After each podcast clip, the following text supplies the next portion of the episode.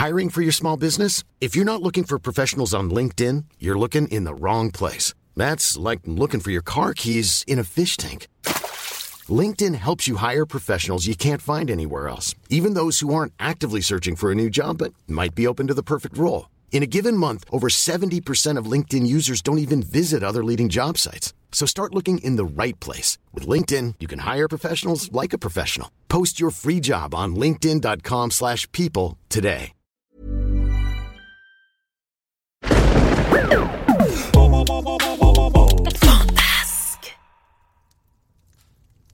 Salut les enfants, c'est Cécilia. Comme promis, je me suis inspirée de vos super idées que vous avez laissées sur le répondeur de Rodolphe et Gala pour écrire des histoires. Et devinez qui va les raconter? C'est moi, Tata Rodolphe. Bon, par contre, comme je perds un peu la boule, oh, j'aurais peut-être besoin d'un petit peu d'aide. Tu veux dire mon aide? Bah oui, à qui veux-tu d'autre que je demande? Ok pour t'aider quand tu perds le fil. Quel fil? On va pas tricoter, on va raconter des histoires. Allez, c'est parti, mon kiki Euh, juste avant de commencer, je tenais à remercier tous les enfants qui ont participé. Et aussi, je vous souhaite une... Alors, l'histoire commence sur la planète Miam Miam. Quand on débarquait sur cette planète, oh, valait mieux avoir faim, car il n'y avait que des restaurants. On pouvait manger à Planète Saveur, à l'univers gourmet ou encore au vaisseau végétarien.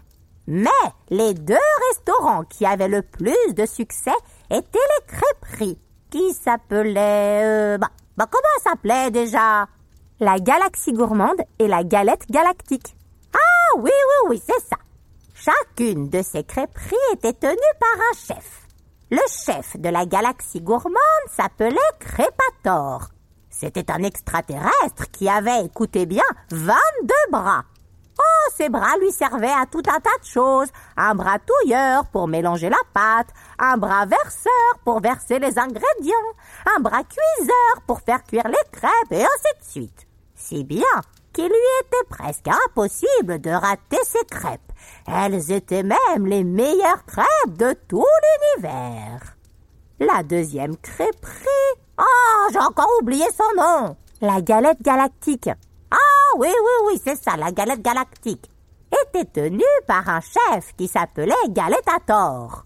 Lui, il avait deux bras, mais il était d'une telle rapidité qu'il était aussi fort que Crépator.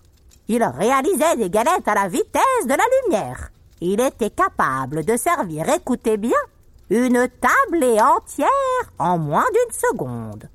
Et ces galettes n'en étaient pas moins bonnes. Au contraire, c'étaient les meilleures galettes de l'univers. Et c'était bien ça le problème. Crépator et Galétator étaient devenus les pires ennemis de toute la planète Miam Miam. Une véritable guéguerre commença entre les deux chefs. Ils redoublèrent d'idées farfelues pour embêter l'autre. Par exemple, il y en a un qui... Euh, non, c'est l'autre. À moins que... Ah, je m'embrouille. Bon, par exemple, Galétator vola le sucre de Crépator et le remplaça par du sel. Si bien que les crêpes étaient infâmes. Oui, oui. Et une autre fois, Crépator fabriqua un panneau fermé qu'il plaça à l'entrée de la galette galactique. Si bien que les clients crurent que la crêperie était bel et bien fermée. Oui, c'est ça, voilà. Et une autre fois encore, Galétator déclencha l'alarme incendie. Si bien que les clients furent tout mouillés. Voilà. Bref, ils passèrent tellement de temps à inventer de nouvelles ruses pour embêter l'autre qu'ils ne firent pas attention au petit nouveau. Comment il s'appelait déjà le petit nouveau? Astropathe. Ah oui, Astropathe. Il ouvrit une petite crêperie ni vue ni connue, qui connut rapidement un succès fou. Il faut dire qu'Astropathe était très inventif. Lui, il ne servait pas des crêpes ou des galettes. Oh non, non Il servait des crêpes et des galettes. Ou plutôt des galettes et des crêpes. Il s'était inspiré des terriens qui, selon ses dires, avaient l'habitude de servir des galettes en plat et des crêpes en dessert. Bizarre. Très rapidement, la petite crêperie d'Astropathe se remplit de clients. Ce qui signifie que les crêperies de Crépator et Galétator se vidaient petit à petit. Bientôt, il n'y eut plus un seul client à la galaxie gourmande et à la galette galactique. Et voilà, fin de l'histoire. Euh, Tata Rodolpha, l'histoire n'est pas du tout finie. Ah bon? Euh, non, il y a quand même une morale à cette histoire. Et c'est quoi la morale? Eh bien, quand Crépator et Galétator se sont rendus compte du succès d'Astropathe, ils ont dû se rendre à l'évidence. Il fallait qu'ils arrêtent de se disputer et qu'ils trouvent une solution. Et la solution, elle était juste devant eux.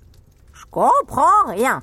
Astropathe avait certes beaucoup de succès, mais il ne pouvait pas accueillir tout le monde, sa crêperie était trop petite. Alors, Crépator et Galétator ont décidé de faire la paix et de travailler ensemble. Ils ont ouvert une nouvelle crêperie qui s'appelle la Gourmande Galactique, et comme Astropathe, ils se sont mis à servir des galettes et des crêpes. Ah, mais c'est rien que des copiteurs Peut-être, mais tout le monde était content. Oh, oh bah ça j'ai du mal à y croire. Si, Astropathe était fier d'avoir inspiré ces deux grands chefs qu'il admirait tant.